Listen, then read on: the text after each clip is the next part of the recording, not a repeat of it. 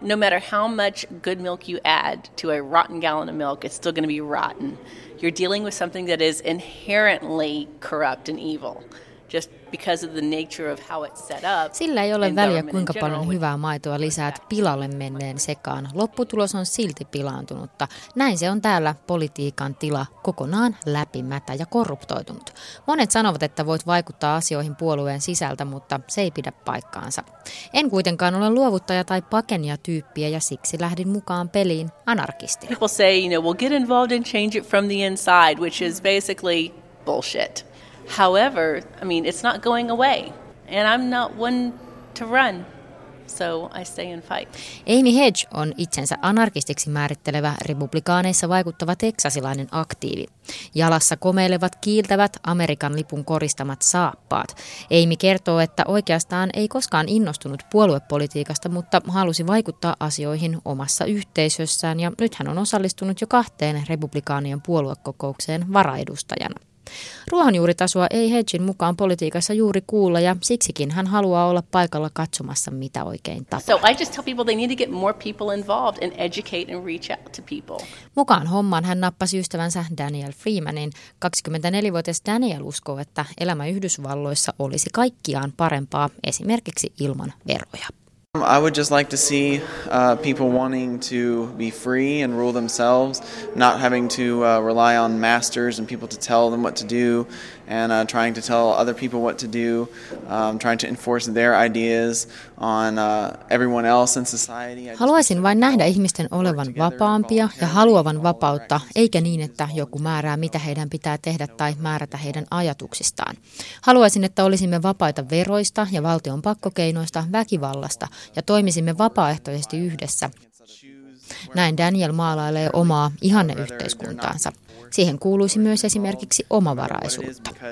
Even if the end result sometimes is, is going to end up with getting a benefit, it was still done through basically a, a gun to your head because if, if I don't pay that tax, what's going to happen?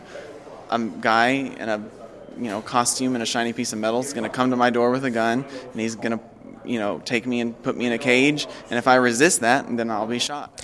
Ja vaikka veroilla saataisiinkin aikaan hyvää, se on minusta voimankäyttöä ja pakottamista. Jos en maksa veroja, niin tulee univormuusolnustautunut mies kiiltävät virkamerkit rinnassaan, laittaa minut häkkiin ja jos en tottele, hän ampuu minut.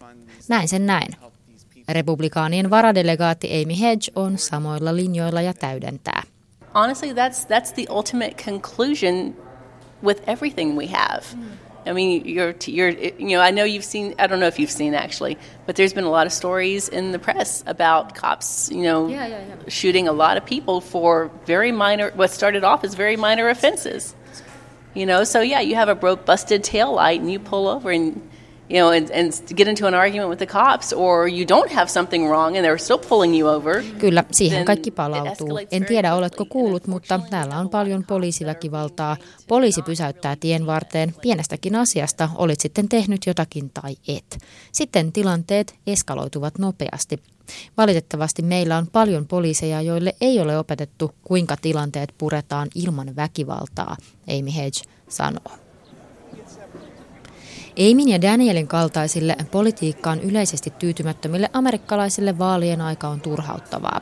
Kumpikaan valtapuolueiden ehdokkaista ei miellytä, päinvastoin asioiden nähdään liikkuvan huonompaan suuntaan, vaikka molemmat ehdokkaat, Clinton ja Trump, lupaavat muutosta parempaan tavalla tai toisella. Osan tyytymättömyys purkautuu Trumpin tukemiseen, hän kun lupaa muutosta ja maalaa uhkakuvia. Clinton taas haluaa näyttäytyä yhdysvaltalaisten yhdistäjänä, mutta Amy Hedge ja Daniel Freeman pitävät häntä korruptoituneen systeemin kasvattina. And I think that uh, both uh, Trump and Hillary Clinton both will just make that worse. They're both going to just use the power of government for their own benefit. They're both in it for power, money. They're not in it for trying to help people or trying to make society better. I think they Pelkään, että molemmat ehdokkaat vain ajavat uh, omaa etuaan, eivät yhteiskunnan. Uskon, että olisi presidentti sitten Trump tai Clinton, kumpikin saattaisi meidät uusiin sotiin ja liikumme vain taaksepäin kehityksessä, emme eteenpäin this into more conflicts in the Middle East. It's, it's not going to be good for anybody. Näin kuvailee ajatuksiaan lähestyvien vaalien alla Daniel.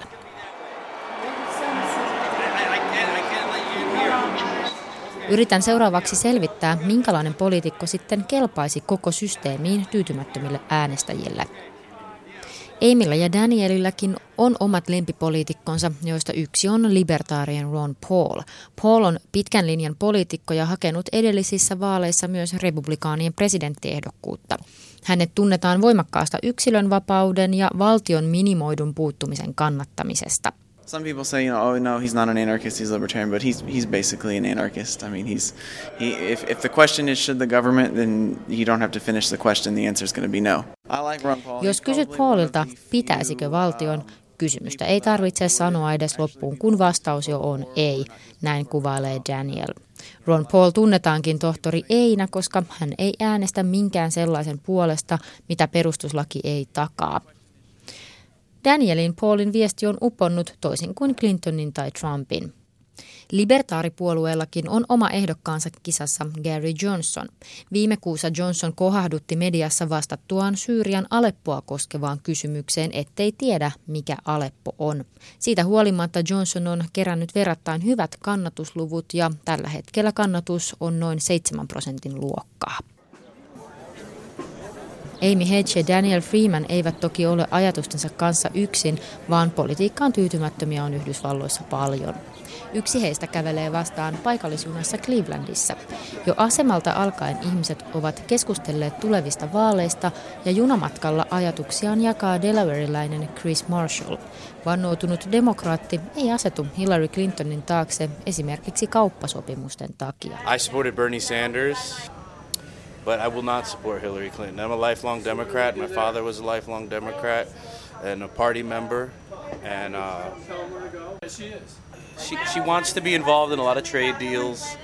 Uh, a lot of free trade, free crossing of the border. Tuin alun perin Bernie Sandersia, mutta en aio tukea Hillary Clintonia. Olen aina ollut demokraatti, isänikin oli demokraattipuolueen jäsen. Hillary Clinton puolustaa kaikkia kauppasopimuksia, vapaa kauppaa, vapaata rajojen ylitystä. Niitä en itse kannata. Meiltä ovat hävinneet työt. Demokraattinen puolue on unohtanut juurensa. Chris purkaa tilannetta. Mietin, että hänen ajatuksensa kuulostavat kovin tutuilta myös suomalaiselle. Meillä päin tosin harvemmin kuulee yhtä vilkasta poliittista keskustelua lähijunassa, kun kaikki haluavat jakaa näkemyksensä presidenttiehdokkaista. The best thing I heard was Donald Trump and Hillary Clinton get stranded on an island. Who survives? America survives because they both kill each other. Minkälaisia odotuksia sitten esimerkiksi anarkisteiksi itseään kutsuvilla Amilla ja Danielilla on vaalien suhteen?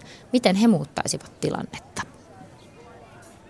It is frustrating, but then at the same time, you're going to have to learn how to organize your community in order to get something changed. Onhan se turhauttavaa, mutta kuitenkin on tärkeää saada oma yhteisö organisoitua ja aktiiviseksi, jos muutosta halutaan saada aikaan.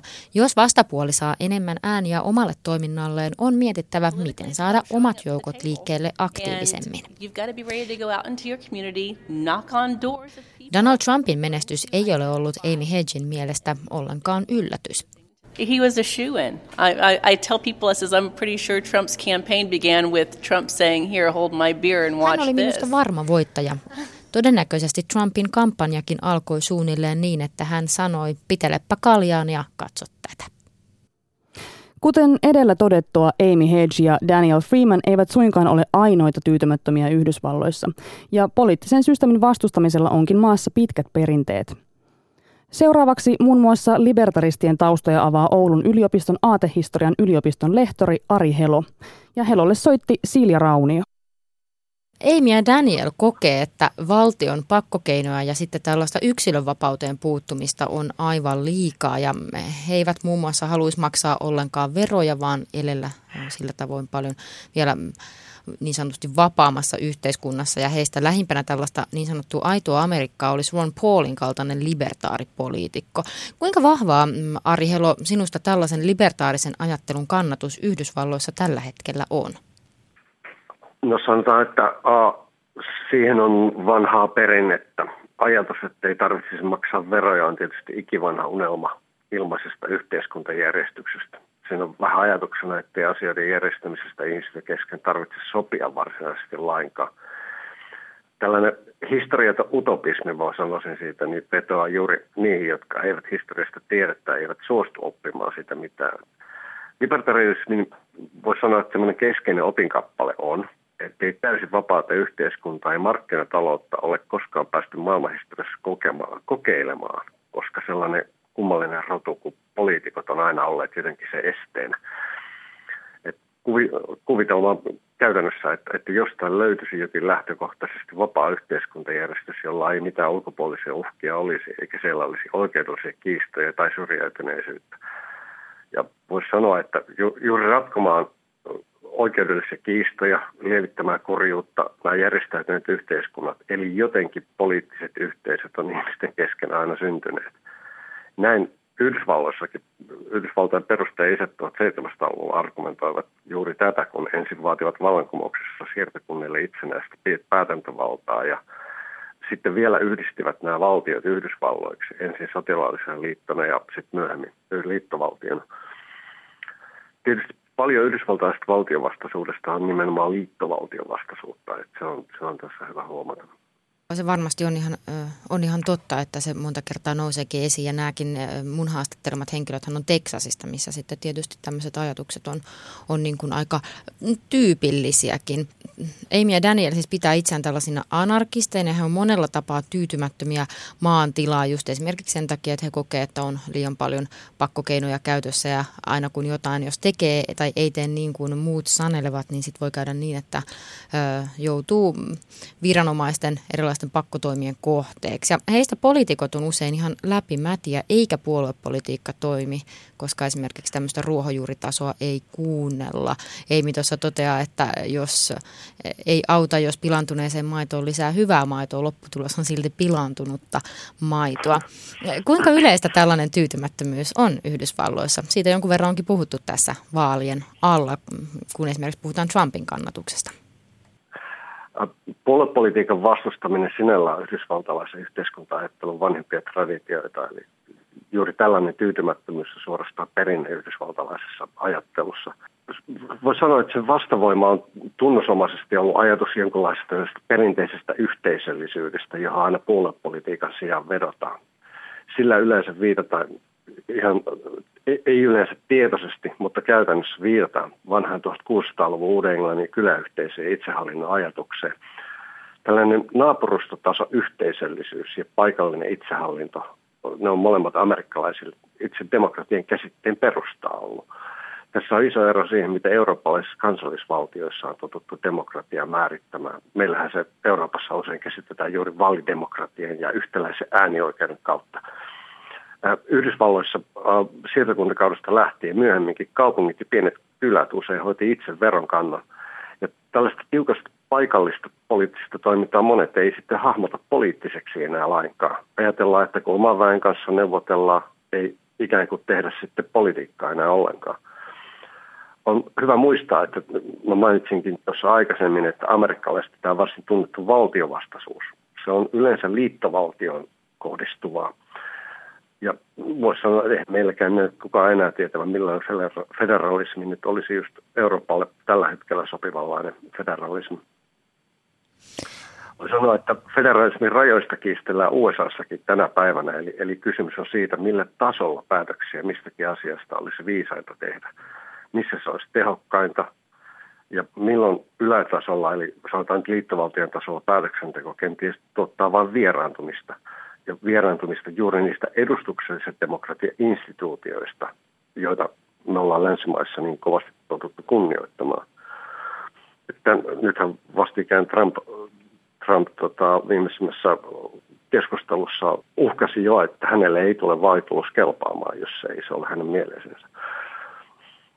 Niin se kuulostaa kyllä aika erikoista ja siihen tietysti monet on tarttunut, että aikamoinen uhkaus toisaalta kun katsotaan sitten tätä libertaaripuoluetta Yhdysvalloissa, niin heilläkin on kyllä oma ehdokkaansa, niin kuin tuossa jutussakin tulee esiin. Eli Gary Johnson on heidän ehdokkaansa, jota osa näistä munkin tapaamista republikaani nuoristakin sanoi, että on pohtinut yhtenä vaihtoehtona.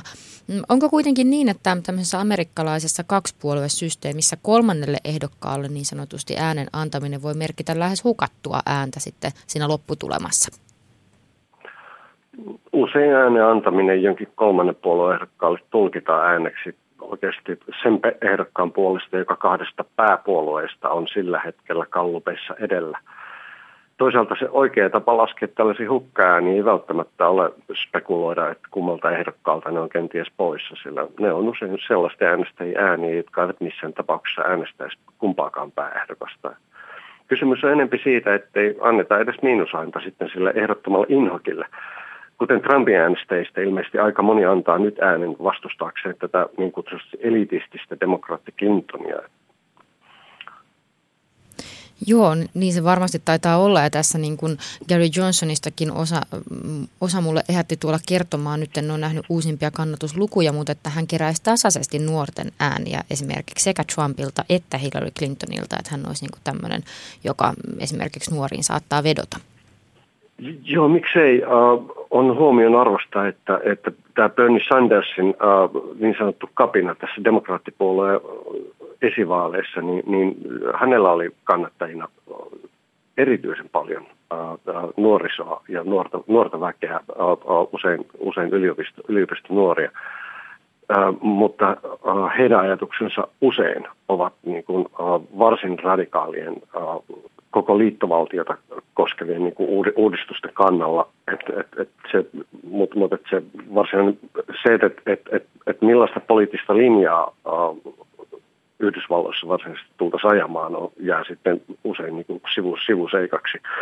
Eli, eli, uh, eli tässä mielessä radikaali, radikaaleja nuoria löytyy sekä republikaaneista että demokraateista. No mm, tässä niin kuin vaalien alla keskustelua on ollut, on ollut paljon myös siitä, että monelle yhdysvaltalaiselle juuri nyt tänä vuonna vaaleissa kumpikaan ehdokkaista ei ole mieluinen. Mutta kuinka tyypillinen tämä tilanne on vai onko se ehkä erityisen paljon korostunut just tänä vuonna? No kohtuullisen tyypillinen tilannehan se on, koska on niin valtava maa. Molemmat pääpuolueet on niin valtavan kokoisia poliittisia koneistoja – sellaisesta myllystä harvan äänestäjä alkuperäinen ykkösehdokas koskaan nousee edes sen oman puolueen pääehdokkaaksi. Mä sanoin, että Barack Obama oli tässä suhteessa poikkeus. Hän on ollut luontainen ehdokas suurimmalla osalla mustia amerikkalaisia ja varsin sopiva voisi sanoa, koulutuksen ja poliittisen kokemuksen kannalta myös, myös puolueeliitille. Nyt kun katsoo uutisia, niin on tässä viime aikoina näyttänyt, että etenkin just republikaanipuolue on erityisesti hajannuksen vallassa. Ehkä demokraattipuolueesta on tullut vähän kuitenkin yhtenäisempi kuva ja tietysti republikaaneissa tätä selittää varmasti tämä, että Trump on niin, niin sanotusti erityinen ehdokas. Miten tämä tilanne voi vaikuttaa sitten vaalien jälkeiseen politiikkaan? Voitti vaalit sitten kumpi tahansa ehdokas? Monella tapaa tietysti hyvin eri tavoin. Tietysti jos Trump valitaan, hänellä tulee olemaan todella hankalaa saada edes republikaanipoliitikot kongressissa auttamaan häntä missään uudistusehdotuksessa. Hän on soututtanut myös republikaanipoliitikot jo moneen kertaan. Ja syytä on tietysti muistaa, että kongressin republikaanit on myös äänestetty sinne virkoihinsa. Eli Trump on tässä pelissä menettänyt tässä mielessä ja paljon ääniä. Toisekseen on vaikea nähdä, mikä se Trumpin poliittinen linja tulisi oikeastaan olemaan. Tätä, tätähän on asiantuntijat kovasti ihmetelleet, koska eivät saa sitten selvää. Mä olen itse kyllä sitä mieltä, että Trumpin poliittinen päätavoite on ihan yksinkertainen. Häntä ei kiinnosta tosiasiassa mikään muu kuin se, että juuri hänestä tulee Yhdysvaltain presidentti. Se riittää jos siellä poliittista linjaa on ja jos se nyt sitten on jotenkin lähtökohtaisesti se, että eristäydytään maailmanpolitiikasta ja, ja osin jopa maailmanmarkkinoista tullimuurien taakse ja ryhdytään harjoittamaan protektionistista kauppapolitiikkaa, jos linja on jotain tällaista, niin kummassakaan pääpuolueessa sille ei, sille ei tule löytymään paljon kannatusta. Toisaalta Clintonilla tulee olemaan ihan yhtä hankalaa saada republikaanienemmistöstä kongressia tukemaan hänen aloitteitaan jos ajatellaan esimerkiksi tätä minimipalkan korottamista 15 dollaria. Sehän on tavoitteena kunnianhimoisen kuin suomalaisella vasemmistolla tällä hetkellä. Se on totta, joo. Se on aika paljon kiisteltyjä. Eri tutkimustuloksissakin vähän erilaisia mm, vaikutuksia tuolla minimipalkan korottamisella on nähty olevan. Jos mietitään tämmöisiä niin kuin vaikkapa nuoria aikuisia, niin tämä vaaliaika vaikuttaa niin kun heidän kanssa juttelee, että osa on kyllä aika turhautuneita tuohon koko systeemiin. Ja en tiedä, että voiko sitten vaalien jälkeinen aika ainakaan kovin nopeasti tuoda siihen mitään muutosta. Niin, toki on valtavaa tyytymättömyyttä ja se johtuu siitä, että tämä nykyinen kohtuullisen hyväkään taloustilanne ei enää muutu kohtuupalkkaisiksi työpaikoiksi, työpaikoiksi USAssa ollenkaan. Et ehkä tämä kolmas ehdokkainen suosio tänä vuonna kertoo just siitä. Toisaalta se kertoo ihan varmasti siitä, että Trumpin ja henkilöön luotetaan varsinkaan yhtään paremmin koulutetun niin kuin konservatiivisen äänestäjäkunnan parissa myöskään. Ju, sanoisin, että just näissä vaaleissa on erityisen hankala niin kuin arvioida, että, että, että uh, olisivatko Johnsonin äänet uh, ennemmin Clintonin kuin Trumpin ääniä. Mutta kuten sanottu, niistä kannattaa muistaa se, että on hyvin todennäköistä, että suuri osa näistä äänestäjistä ei äänestäisi lainkaan tai äänestäisi tyhjää, jos eivät äänestäisi sitä kolmatta ehdotusta. Mm, Yhdysvalloissahan on vira, Yhdysvalloissakin on virallisesti monipuoluejärjestelmä. Niin, se on ihan totta, vaikka tietysti se ei aina ihan sellaisena näyttäydy. Se, se ei siltä näytä ja kuulosta. Tuossa vielä mietin tällaista asiaa, joka nousi esiin nyt viimeisimmän vaaliväittelyn jälkeen, että ilmastonmuutosta ei ole käsitelty juuri missään näissä keskusteluissa oikeastaan ollenkaan. Eli nämä, tämä asia on jostain syystä jäänyt aika pimentoon ja jäin sitten miettimään, että mikä sitä selittää. Eikö sitä sitten pidetä niin tärkeänä asiana siellä? Luulisin melkein, että tämä on ihan vaalitaktinen asia demokraattien puolelta. Äh, heidän on turha tuoda agendalle äh, sellaisia kiisteltäviä asioita, joista he tietävät, että Donald Trumpilta ei tule saamaan mitään järkevää vastausta tällaiseen ongelmaan, että Trumpin linja joka tapauksessa vastustaa näitä kansainvälisiä sopimuksia.